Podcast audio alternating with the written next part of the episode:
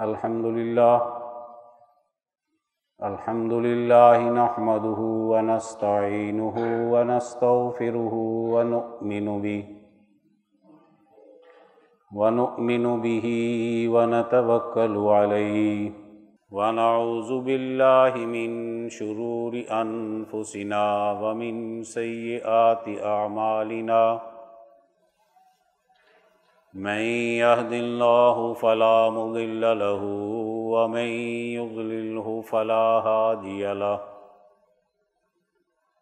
ونشهد أن لا إله إلا الله وحده لا شريك له ونشهد أن سيدنا وسندنا وشفيعنا وهادينا وشفيعنا ومرشدنا ومولانا محمدا عبده ورسوله. أما بعد، فأعوذ بالله من الشيطان الرجيم. بسم الله الرحمن الرحيم. يا أيها الذين آمنوا كتب عليكم الصيام كما كتب على الذين كما كتب على الذين من قبلكم لعلكم تتقون.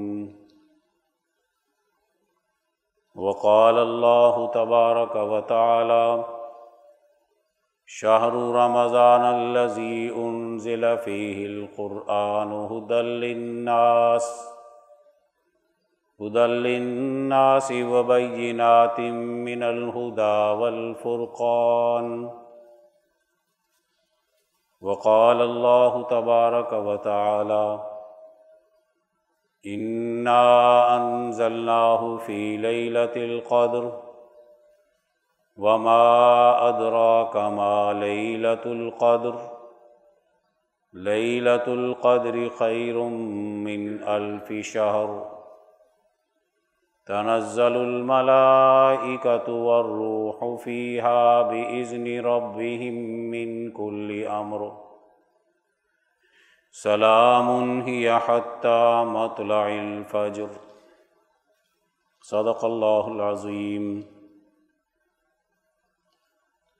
قال النبي صلى الله عليه وسلم، من صام رمضان إيمانا واحتسابا، غفر له ما تقدم من ذنبك. او كما قال علیہ الصلاۃ والسلام، میرے قابل احترام دوستو، آج رمضان المبارک کا پہلا جمعہ ہے۔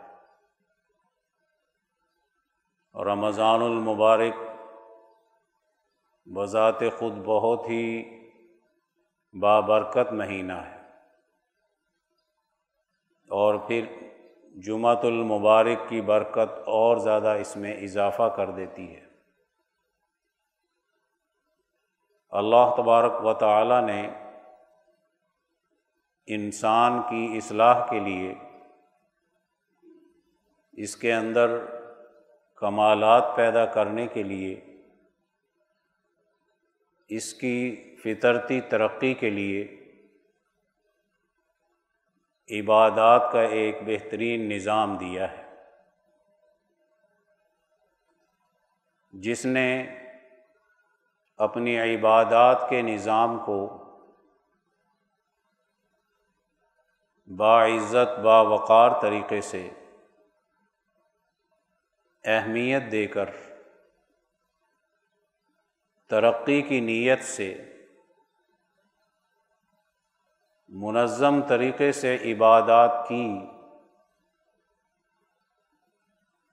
تو انسان ترقی کرتے کرتے اپنے کمالات کے اعلیٰ درجے پر پہنچ سکتا ہے۔ جیسے کسی ملک کا نظام تعلیم پہلی کلاس سے شروع ہوتا ہے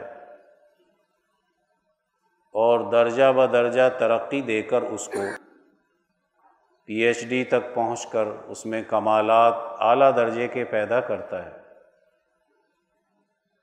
جس قسم کا سلیبس ہو، نصاب ہو، ویسے ہی انسان تیار ہوتا ہے۔ میڈیکل کی تعلیم حاصل کرے گا تو اچھا ڈاکٹر بن جائے گا۔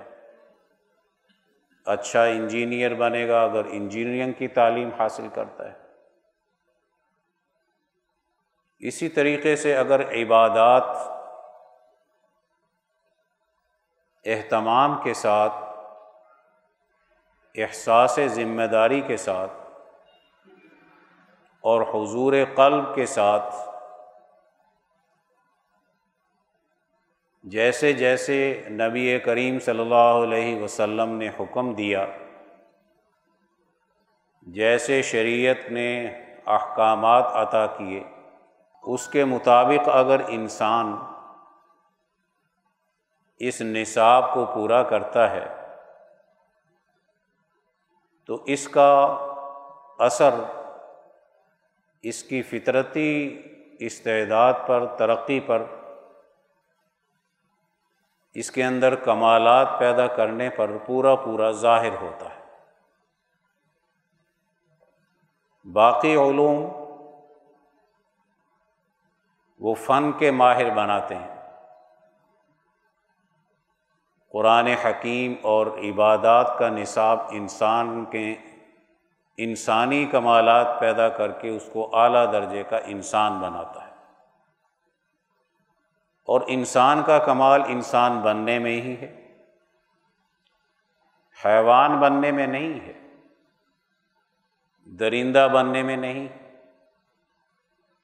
انسان کا کمال انسان بننے میں اور انسان کی انسانیت کا دائرہ اس کے اخلاق سے شروع ہوتا ہے۔ دو قوتیں انسان میں اللہ نے رکھی ہیں۔ جس کو شاہ ولی اللہ صاحب رحمۃ اللہ علیہ کی اصطلاح میں قوت بہیمیہ اور قوت ملکیہ کہتے ہیں۔ بہیمی طاقت اور قوت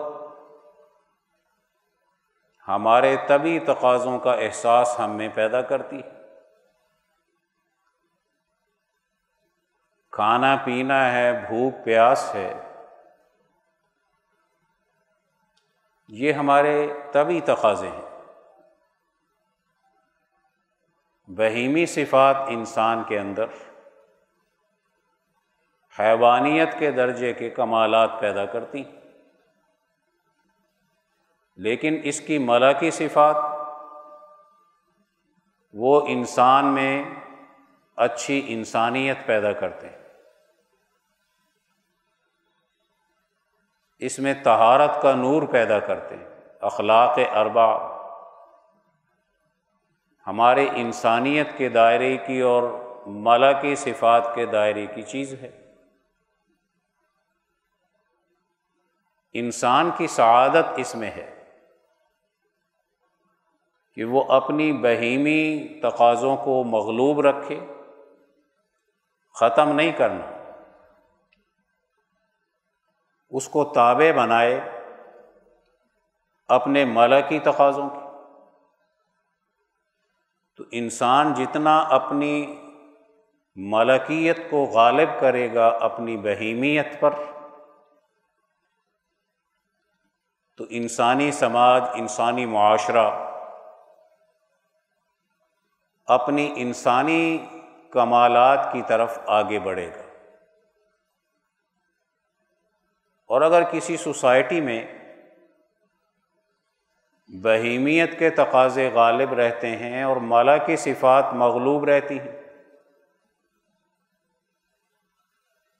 اس میں ظلم پیدا ہوگا، شقاوت بد بختی پیدا ہوگی۔ اس میں انسانیت فنا ہو کر درندگی میں تبدیل ہو جائے گی۔ انسان انسان کا دشمن بن جائے گا۔ اس کا خون کرے گا۔ اس کو تباہ و برباد کرے گا۔ کیونکہ اس میں عقل ہے۔ اگر عقل انسانی خواہشات پر غالب رہتی ہے، جو اس کا کمال ہے۔ جو اس کی ملکیت کا تقاضا ہے۔ تو پھر اخلاق اور انسان کے عقل شعوری تقاضے اس کو ظلم کے دائرے میں داخل نہیں ہونے دیتے۔ اس کو زیادتی کی طرف نہیں جانے دیتے۔ اس میں حیوانی خصلتوں کو ایک دائرے میں رکھتے ہیں۔ اگر کسی کی عقل و شعور کی طاقت بہیمیت سے مغلوب ہو جائے، تو لازماً اس کا نتیجہ یہ نکلے گا کہ یہ عقل، اس کا جوہر تو ہر چیز کی حل کو تلاش کرنا ہے۔ عقل و شعور نام ہے مسائل کے حل تلاش کرنے کا۔ بڑے سے بڑا گھمبیر مسئلہ ہو۔ اللہ تعالیٰ نے انسان میں عقل و شعور کی یہ صلاحیت رکھی ہے کہ اگر وہ غالب رہے تو بڑے سے بڑے مسئلے کا حل تلاش کر لیتی۔ اور اگر عقل و شعور پر خواہشات غالب آ جائیں تو پھر جو مسائل پیدا ہوں گے حرس بڑھے گی، بد اخلاقی بڑھے گی، لالچ بڑھے گا، تما بڑھے گی۔ ظلم کے عادات بنے گی، اس میں ترقی ہوگی، ظلم کے درجات ہیں۔ تو عقل و شعور اس کی مغلوب اور ضعیف ہو جائے گی۔ لہذا مسائل حل نہیں ہوتے۔ تو جس معاشرے میں تم یہ دیکھو کہ اس معاشرے میں بہیمی صفات غالب ہیں۔ حسد ہے، بغض ہے، تکبر ہے، عداوت اور دشمنی ہے، تنگ نظری ہے۔ غربت ہے، بیماری کے مسائل ہیں، تعلیم کے مسائل ہیں۔ تو سمجھ لیجیے کہ اس معاشرے کے اندر جو سسٹم ہے، وہ باسعادت لوگوں کے ہاتھ میں نہیں ہے۔ وہ ان کے ہاتھ میں ہے جن کے ذریعے سے بد بختی تو معاشرے پہ غالب آ سکتی ہے، نیک بختی نہیں آ سکتی۔ گویا اللہ تبارک و تعالی نے ہمیں جو نصاب دیا ہے، ہم اگر اس کو صحیح طریقے سے نہیں پڑھتے، اس پر عمل نہیں کرتے، تو جیسے کالج اور یونیورسٹی میں پڑھنے والا اگر محنت نہ کرے تو فیل ہو جاتا ہے۔ اسی طریقے سے اس کو صحیح طریقے سے ادا نہ کرنے والا بھی فیل ہو جاتا ہے۔ اب اس کی ادائیگی کا ایک ظاہری نظام ہے۔ ہم نماز پڑھتے ہیں، اس کا ایک ظاہر ہے۔ صف بندی کرتے ہیں، اس کا ایک امام ہوتا ہے، اس کے لیے وضو کرتے ہیں۔ اذان دیتے ہیں، مسجد کا اہتمام کرتے ہیں، ایک ظاہری سسٹم بناتے ہیں۔ اس کے پورے ادب و آداب ہیں۔ اس کے مطابق اگر ہم اس کو اہمیت دیں جماعت کے ساتھ نماز پڑھیں، پورے سسٹم کو اہمیت دیں، تو یقیناً ایک ظاہری نظام نماز کا بڑا اچھا ہوگا۔ اور ایک اس کا باطن ہے، نماز کا، عبادات کا، جو اصل ہے۔ اصل سے نگاہ ہٹ جائے تو ظاہر رسم بن جاتا ہے۔ اور اپنی افادیت کم کر دیتا ہے یا کھو دیتا ہے۔ اور اگر اصل پر نگاہ رکھ کر ظاہر کو ٹھیک کیا جائے، تو ظاہر میں وزن پیدا ہو جاتا ہے۔ تو ایک ہے ہماری ظاہری نماز، روزہ، حج، زکوٰۃ۔ اور ایک ہے اس کا باطن امام انقلاب مولانا عبید اللہ سندھی رحمۃ اللہ علیہ فرماتے ہیں، قرآن حکیم کا ہر لفظ ظاہر ہے اور ہر لفظ کا ایک باطن ہے۔ ظاہر تو ہم تلاوت کرتے ہیں، اس کا تلفظ اچھا پڑھتے ہیں، اس کا اہتمام کرتے ہیں۔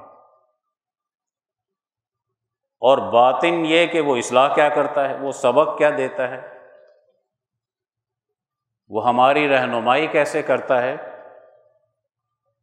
وہ ہمیں کیسی سیاست کا حکم دیتا ہے؟ کیسے معاشی نظام کا حکم دیتا ہے؟ کیسے عدالتی نظام کا حکم دیتا ہے؟ وہ کیسے ہمارے گھریلو نظام کی اصلاح کے لیے حقوق کی بات کرتا ہے؟ وہ اس کا باطن ہے۔ اب اگر ظاہر تلاوت ہو اور باطن پہ نگاہ نہ ہو تو ثواب مل جاتا ہے، لیکن اس کی روح اور اس کا جو اصل ہے، جوہر ہے، اس سے انسان محروم رہتا ہے۔ تو جتنی عبادات کا نظام ہے اس کے باطن پر نگاہ رکھ کے اگر اس کو پورا کیا جائے، تو یہ بہت بڑا انقلاب لے کر آتا ہے۔ سب سے بڑی بات کسی بھی قانون پر عمل کرنے کے لیے اس کے اندر انقلاب کے جذبے کا ہونا ضروری ہوتا ہے۔ قانون قانون ہے اور ظاہر ہے۔ انقلاب کا جذبہ باطن ہے۔ اچھے سے اچھا قانون ہو۔ اگر جذبہ انقلاب کے تحت نہیں کیا گیا، اپنا اثر نہیں پیدا کرتا۔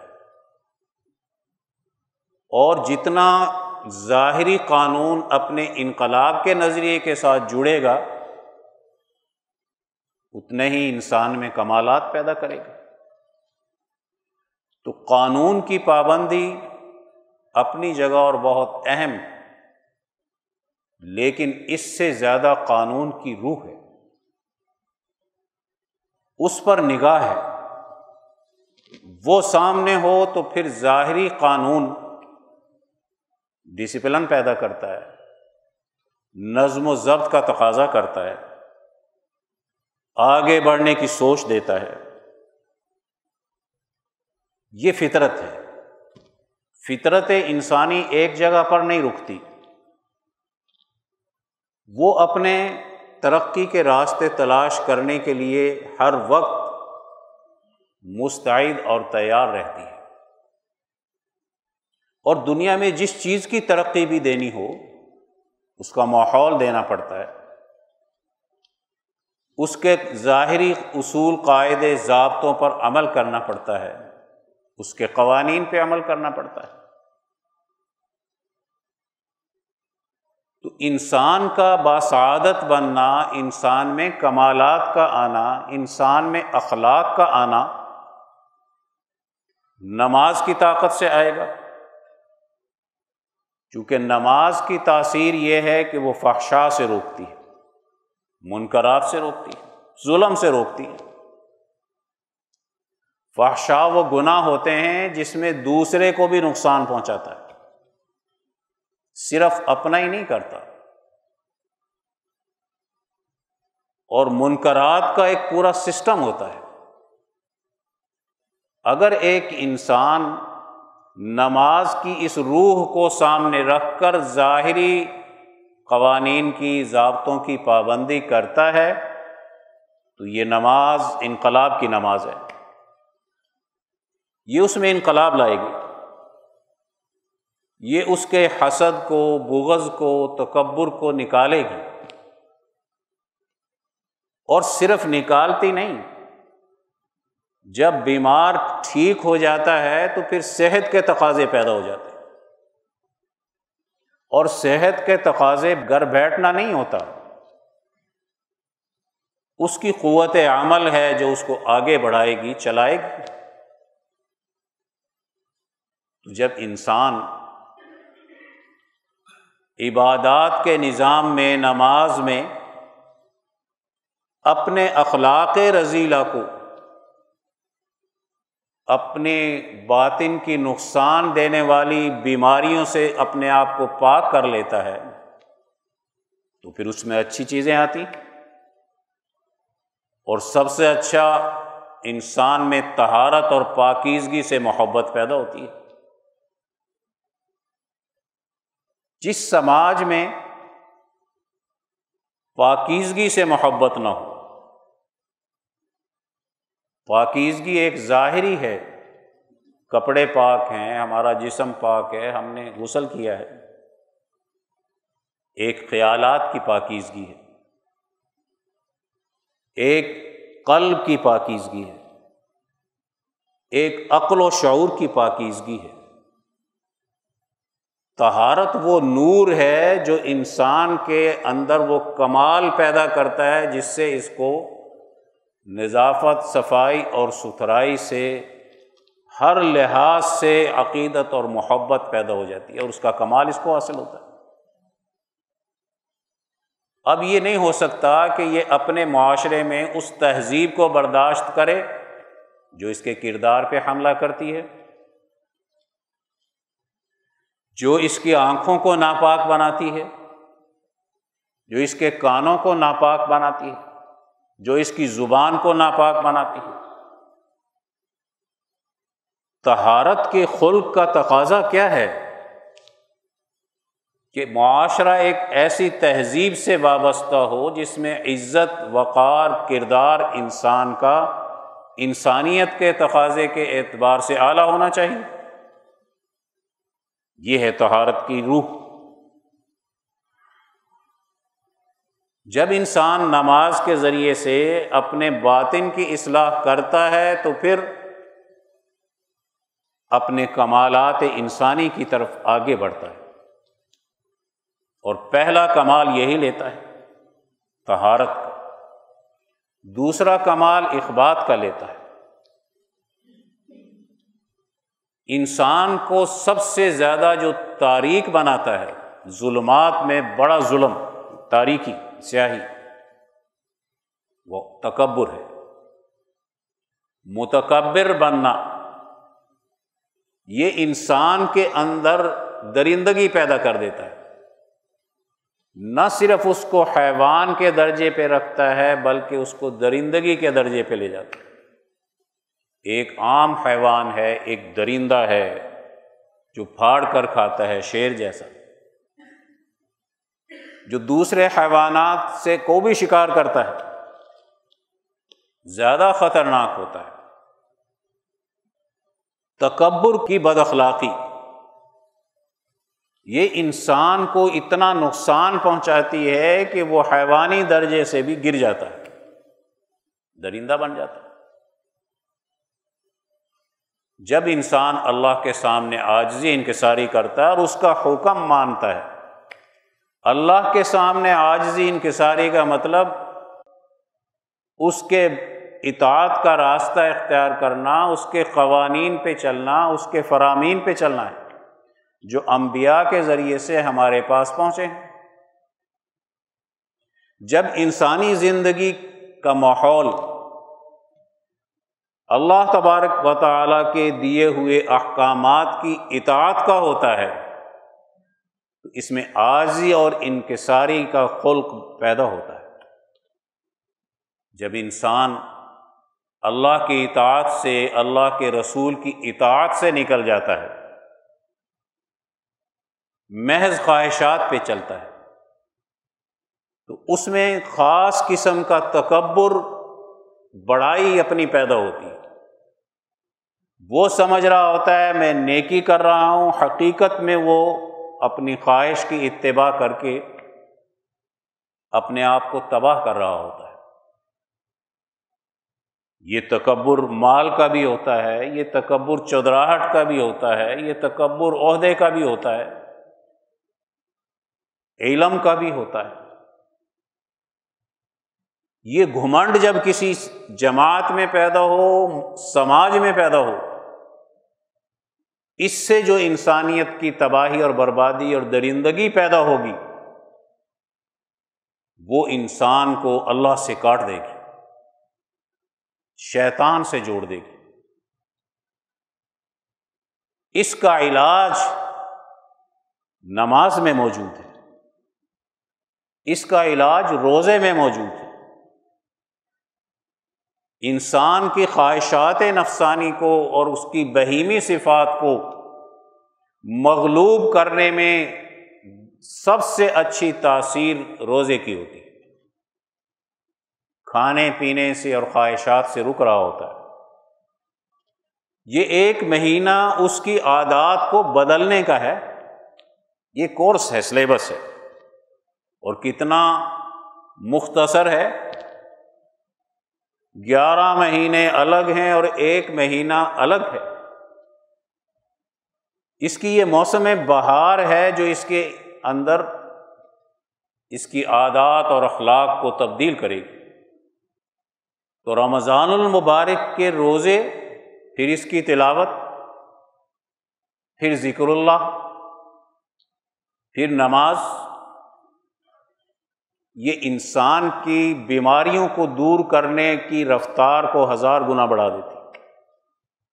عام دنوں میں جماعت کے ساتھ نماز پڑھنے کا ثواب ستائیس نمازوں کا ہے اور رمضان المبارک میں ستر نمازوں کا ہے۔ اس سے بھی زیادہ ہے، سات سو گنا تک جا سکتا ہے۔ گویا اللہ تبارک و تعالیٰ نے انسان کو باسعادت بنانے کے لیے اس میں انسانیت کے اوصاف داخل کرنے کے لیے جو سلیبس اور نصاب دیا ہے، وہ ایک مہینے کا روزہ ہے۔ اور اس میں بھی یہ یاد رکھو، اس سلیبس کو اگر انقلاب کے نظریے سے پڑھے گا، تو انقلاب آئے گا۔ اگر انقلاب کے نظریے سے نہیں پڑھتا تو نہیں آئے گا۔ روزہ کے مہینہ آنے سے پہلے بھی گالی دیتا تھا، جھوٹ بولتا تھا، فراڈ کرتا تھا، دھوکہ دیتا تھا۔ ناجائز منافع خوری کرتا تھا، خیانت کرتا تھا۔ ان عادات کو نہیں بدلنا چاہتا۔ ظاہر کا شیطان تو بند گیا۔ اندر کے شیطان کو اور زیادہ بیدار کر لیا۔ اور مہنگائی ایسی پیدا کر دی کہ دنیا کی دہریہ قوموں اور کفار سے بھی آگے نکل گیا۔ یہودیت کا مذہب پھیلنے والا نہیں ہے، وہ دعوت نہیں دیتا۔ یہودیت خصلتوں کا نام ہے۔ یہ بری خصلتیں مسلمان میں بھی پیدا ہو سکتی ہیں عیسائی میں بھی ہو سکتی ہیں، دہریہ میں بھی ہو سکتی ہیں، سب میں ہو سکتی ہیں۔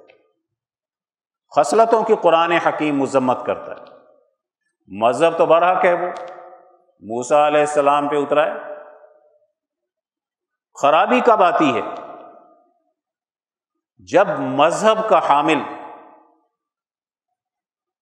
اپنے عبادات کے نظام کو، اپنے قرآن حکیم کے یا اپنے مذہبی نظام کو رسمی بنا لیتا ہے، غیر انقلابی بنا لیتا ہے۔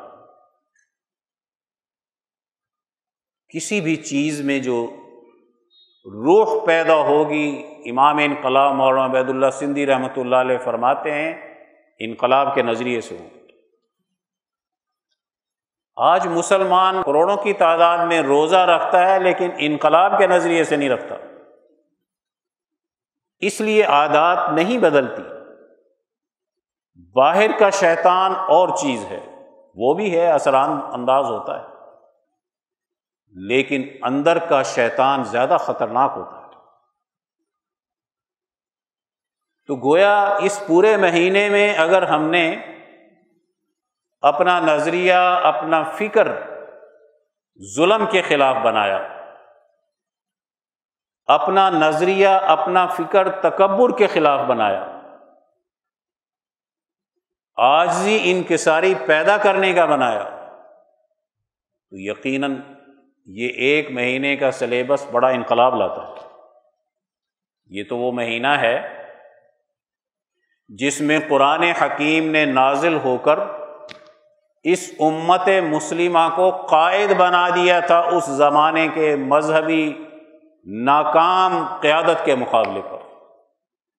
وہ یہودیوں کی قیادت تھی، وہ نصارہ کی قیادت تھی، وہ کوئی مکے کے مجاوروں کی قیادت تھی، وہ ناکام کیوں ہو رہی تھی؟ کہ وہ سب انقلابی نظریہ چھوڑ چکے تھے۔ ان کے ذہن، ان کے سوچ حاجیوں کو پانی پلانے میں بھی کچھ اور تھے۔ ان کی بنیادی سوچ جب تبدیلی کے اعتبار سے باطن کی اصلاح کی نہیں ہوتی، اس کے انقلاب کی نہیں ہوتی، تو ظاہری قانون پہ تو عمل رہتا ہے، لیکن باطن اس کا عمل سے محروم ہو جاتا ہے۔ تو انسان نے جہاں اپنے امراض کو دور کرنا ہے، تو اپنے کمالات انسانی پیدا کرنے میں جو دوسرا خلق تھا اخبات کا جو نفی کرتا تھا تکبر کی، جو ایک ذات کے سامنے جھکنے کی بات کرتا ہے اور باقی سب کے مقابلے کی بات کرتا ہے جو اپنے سامنے جھکانا چاہے، شرک سے منع کرتا ہے۔ اللہ کے قانون کی اطاعت اور اس کے سامنے جھکنے کا حکم دیتا ہے۔ یہ انسان میں خلق پیدا ہو جائے۔ تو اس کے اندر کمال انسانی کا دوسرا درجہ آتا ہے، پھر تیسرا سماحت کا ہوتا ہے۔ جس میں انسان سخی بنتا ہے، بہادر بنتا ہے جورت مند بنتا ہے، اپنے سماجی رویوں کو بہترین بناتا ہے، اپنے سماجی اخلاق اور کردار کو عزت اور وقار والا بناتا ہے۔ اپنے دوستوں کے ساتھ، اپنے خاندان کے ساتھ، اپنے ملک کے ساتھ، اپنی قوم کے ساتھ۔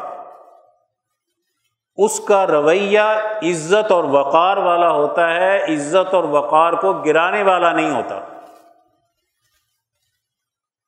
جس سماج کے اندر سماحت کا خلق، جو اس کے پورے سماج کے عادات کو، اس کے رویوں کو اس کی خوبیوں کو بیان کرتا ہے۔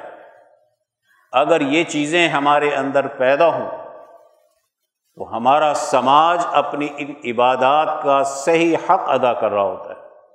اور اس کے ظاہر کے ساتھ ساتھ اس کے باطن پر وہ نگاہ رکھتا ہے۔ صبر، قناعت روزے سے پیدا ہوتی ہے۔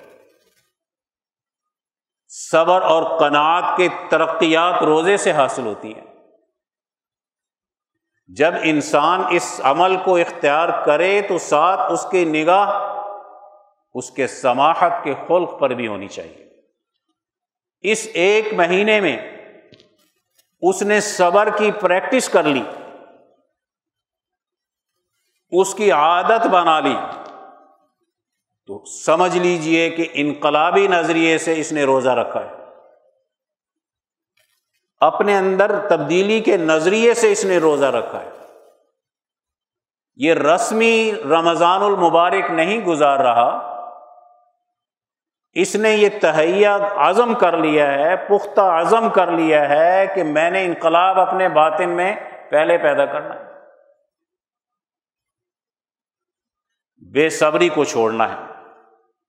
بے صبری عقل مار دیتی ہے۔ جذباتیت غالب آ جاتی ہے۔ صبر عقل پیدا کرتا ہے، شعور پیدا کرتا ہے۔ عقل و شعور کی طاقت غالب رہے تو مسائل پہ حاوی رہے گا۔ اور مسائل کے حل کرنے کا ملکہ اس میں موجود رہے گا۔ بے صبری اس پر غالب آ جائے تو بجائے مسائل حل کرنے کے عقل و شعور مغلوب ہو گئی، جذباتیت غصہ غالب آ گیا، درندگی پیدا ہو گئی۔ تو بجائے مسائل حل کرنے کے اور زیادہ مسائل پیدا کرے آج ہم روزہ رکھنے کے باوجود غصہ کرتے ہیں، جذباتیت غالب ہے۔ اس عادت کو چھوڑنا نہیں چاہتے ہیں۔ تو نتیجہ کیا نکلے گا؟ کہ ہم نے ایک مہینے تک اس سلیبس پہ عمل کیا، لیکن باطن کو سامنے رکھ کر نہیں کیا۔ وہیں کے وہیں کڑے ہیں جہاں ایک مہینہ پہلے موجود تھے۔ عدالت کا خلق آتا ہے، جو سب سے بڑا خلق ہے، جس کا تعلق حقوق انسانی کے ساتھ ہے۔ جس کا تعلق اجتماعیت کے ساتھ ہے، جس کا تعلق اعلیٰ درجے کے عقل و شعور کے مقام پر پہنچانے کے ساتھ ہے۔ جس کا تعلق ہماری سیاست میں، ہماری معیشت میں، ہماری سماج میں، ہمارے عدالت میں ہمیں اللہ کے ساتھ جوڑ کر عدل و انصاف کے ساتھ، وابستہ کرنے کے ساتھ۔ یہ عدالت کا خلق سیاست میں ظاہر ہو تو امن لے کر آتا ہے۔ اچھے معاہدات کی طرف انسان آگے بڑھتا ہے۔ یہ عدل کا خلق معیشت کے ساتھ وابستہ ہو تو خوشحالی کا ضامن بنتا ہے۔ انسانیت کی بھوک اور پیاس مٹانے کا شرعی نظام قائم کرتا ہے۔ حلال و حرام کی تمیز پیدا کرتا ہے۔ حرام سے روکتا ہے اور حلال کو آگے بڑھاتا ہے۔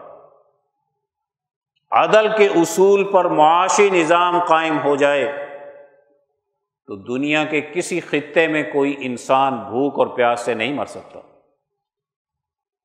اغدل کے اصول پر معاہدات ہو جائیں، سماجی معاہدات ہو جائیں۔ کوئی سماج کو دنیا کی طاقت شکست نہیں دے سکتی یہ ایک ملکہ ہے۔ جب یہ کسی جماعت میں غالب آئے اور وہ جماعت سماج پہ غالب آئے، تو سماج کا ہر فرد اپنے اس ملکے کو اجاگر کر کے انسانیت کے اندر جو کمالات ہیں، اس کو حاصل کرنے کی طرف آگے بڑھتا ہے۔ وہ درندگی کے ماحول سے، بھوک پیاس کے ماحول سے نکلتا ہے۔ یہ عدالت کا خلق بھی ہمارے عبادات کے اندر اگر انقلاب کا نظریہ، فکر، سوچ موجود ہے تو نتیجہ دے گا۔ اس ایک مہینے میں ہم نماز بھی پڑھیں، روزہ بھی رکھیں، تلاوت بھی کریں اور اس نیت، ارادے سے کہ ہمارے اندر عدالت کے خلق کا ملکہ پیدا ہو جائے۔ ہم میں صلاحیت اور استعداد وہ پیدا ہو جو رمضان المبارک کے مہینے میں قرآن حکیم کے نازل ہونے کے بعد صحابہ کرام میں یہ ملکہ پیدا ہوا کہ دنیا کے نظام بدل دیے۔ انقلابات لے آئے، اندر کے انقلاب نے باہر کے انقلاب کا راستہ آسان بنا دیا۔ اس کی راہ ہموار کر دی۔ وہ قوتیں، وہ طاقتیں جو مذہب کے نام پر روزے رکھتی تھی، نمازیں پڑھتی تھی۔ سخاوتیں کرتی تھی، حاجیوں کو پانی پلاتی تھی، خدمت کرتے تھے۔ لیکن نظریہ انقلاب کا نہیں تھا، عدل و انصاف کے غلبے کا نہیں تھا۔ صحابہ کرام کے مقابلے پر ناکام ہوتی چلی گئی۔ ظلم کا نظریہ تھا۔ نظریہ ظلم کا ہو، روزے میں اس کی نیت نہ ہو اور قوت ارادی نہ ہو انسان کی، تو پھر اس روزے کے نتیجے میں انسان کے اندر انقلاب نہیں آتا۔ تو میرے عزیز دوستو، آج ہم نے انسانیت کے دائرے میں اپنی بہیمی صفات کو، ملک صفات کے تابع بنانا ہے۔ تہارت کا نور ہمارے سامنے ہونا چاہیے۔ اخبات کا نور ہمارے سامنے ہونا چاہیے۔ سماحت کا نور ہمارے سامنے ہونا چاہیے۔ عدالت کا نور ہمارے سامنے ہونا چاہیے۔ اور جب یہ نور پیدا ہوگا تو یاد رکھو، سماج کا تزکیہ کرنے کی صلاحیت اور استعداد پیدا ہوگی۔ اور جب سماج کی حالت دیکھے گا کہ یہ بہت ہی خرابی کی ہے، بربادی کی ہے اس کے فطرت کا تقاضا اس کو اچھی تدبیر الہی کی طرف لوٹا دے گا۔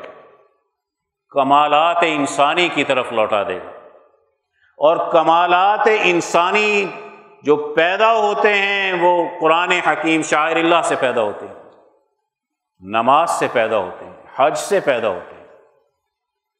نبی کریم صلی اللہ علیہ وسلم کے اسوہ حسانہ سے پیدا ہوتے ہیں۔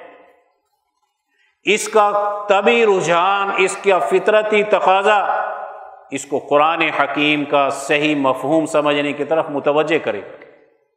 کمالات لانے ہیں۔ ترقی کی اگلی منزل طے کرنی ہے۔ بہیمیت سے نکلا تو انسانیت کے دائرے میں داخل ہوا۔ اور اس میں اخلاق پیدا کر کے اپنے سماج کا صحیح تجزیہ کیا۔ اور جب اس نے دیکھا کہ سماج انقلاب کا تقاضا کرتا ہے، جیسے میرا باطن انقلاب کا تقاضا کرتا تھا، اب اس نے اپنے عقل و شعور کی طاقت سے تدبیریں سوچنی شروع کی ہیں کہ میرے اس سماج کی خرابی کو دور کرنے میں قرآن حکیم کی تدبیر میری کیا رہنمائی کرتی ہے؟ نبی کریم صلی اللہ علیہ وسلم نے تدبیر اختیار کی ہے، اگلا مرحلہ ہے۔ آپ نے اپنے صحابہ کرام کو کیا سکھایا تھا کہ انہوں نے دنیا کے اندر اپنے اس باطن کے انقلاب کو ظاہر میں تبدیل کر دیا اور ظاہر میں دنیا میں ایک اچھا نظام دے دیا، انسانیت کا سماج قائم کر دیا، اس میں سے درندگی نکال دی۔ یہ اسو رسول اللہ پر جب غور و فکر کرے گا تو اس کے اندر وہ کمالات آئیں گے جو سماج کے اجتماعی مسائل کے حل کرنے میں قرآن حکیم اور نبی کریم صلی اللہ علیہ وسلم کے اسوۂ حسانہ میں۔ اور وہ کمالات آئیں گے جو بیت اللہ کی عظمت جب پیدا ہو دین حنیف کے اعتبار سے اور دین اسلام کے اعتبار سے، تو اس عظمت کے نتیجے میں انسان سوچے گا کہ دنیا میں جتنے بھی گمبھیر مسائل آتے ہیں اور خرابیاں پیدا ہوتی ہیں، انقلاب کا تقاضا پیدا ہوتا ہے، اس کے لیے میرے پاس جو سسٹم ہے، وہ دین حنیف کا ہے اور دین اسلام کا ہے۔ بیت اللہ ادھر لوٹا دیتا ہے۔ جب انسان کے اندر شاعر اللہ سے تعلق پیدا ہو، کمالات کا ارادہ ہو، تخلیقی صلاحیت پیدا کرے بدعات کی صلاحیت پیدا کرے، اس نے نئی نئی چیزیں کیسے ایجاد کرنی ہیں؟ تو پھر تجلی الہی سے تعلق قائم ہو، جہاں انسان کے اخلاق بنیاد بنتے ہیں اور اگلی تعمیر شروع ہوتی ہے۔ اس کے لیے ضروری ہے کہ ہم عبادات کی روح کو سامنے رکھیں۔ ہم روزے کی روح کو سامنے رکھیں۔ اس سلیبس پر صحیح عمل کرو۔ پھر دیکھو کہ رمضان المبارک کتنا بڑا انقلاب پیدا کرتا ہے۔ اولیاء اللہ کی صحبت ہو۔ قرآن حکیم کا صحیح مفہوم سمجھایا جائے۔ اسوہ رسول اللہ صلی اللہ علیہ وسلم کی روشنی میں تربیت کی جائے۔ نظام کو سامنے رکھ کر اس کی خرابیوں اور اچھائیوں پر تربیت کی جائے۔ اس انقلاب کو اگر آج ہم نے قبول کر لیا اپنے دل کی طاقت سے، عقل و شعور کی طاقت سے، تو ہم نے ظاہر کے ساتھ اس کا باطن بھی حاصل کر لیا۔ ورنہ ظاہر میں تو بہت کچھ کر لیا، باطن سے محرومی ہی اصل محرومی ہوتی ہے۔ اللہ سے دعا ہے، ہم سب کو باطن کو روشن کرنے کی توفیق عطا فرمائے۔ ہمارے باطن میں وہ کمالات اللہ عطا فرمائیں جس کے ذریعے سے ہم اپنے سماج کو زوال سے نکال کر خدمت انسانیت کرتے ہوئے اللہ کی بارگاہ میں سرخرو ہوں اور اس کو راضی کر سکیں۔ واخر داوانہ الحمد للہ رب العالمین۔